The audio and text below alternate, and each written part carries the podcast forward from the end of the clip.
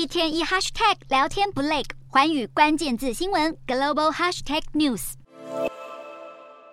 大量的人潮涌入观光景点，而精品百货外面也出现排队人龙。中国五一黄金周四月二十九号正式开跑，假期将持续到五月三号。而把握长假出门游玩的旅客塞爆了港澳地区著名的观光景点。根据香港入境处四月三十号统计数字，黄金周假期首日入境中国游客人次超过十六万人，创下从二月份中港全面通关以来单日最高入境人次纪录。而黄金周前两日统计，大约有三十二万的中国游客到访香港。至于隔壁的澳门热闹程度也差不多。根据澳门治安警察局三十号公布，假期首日入境游客有接近十一万人次，第二天入境旅客人数也有十一点三万人，相当惊人。港澳迎来疫情之后第一个五一黄金周，为了迎接大量涌入的中国游客，店家都赶紧增加人手，积极准备。香港专家分析，中国的来客数还有增加的空间，也看出港澳两地的观光业吸金力在疫情复苏之后还是十分强劲。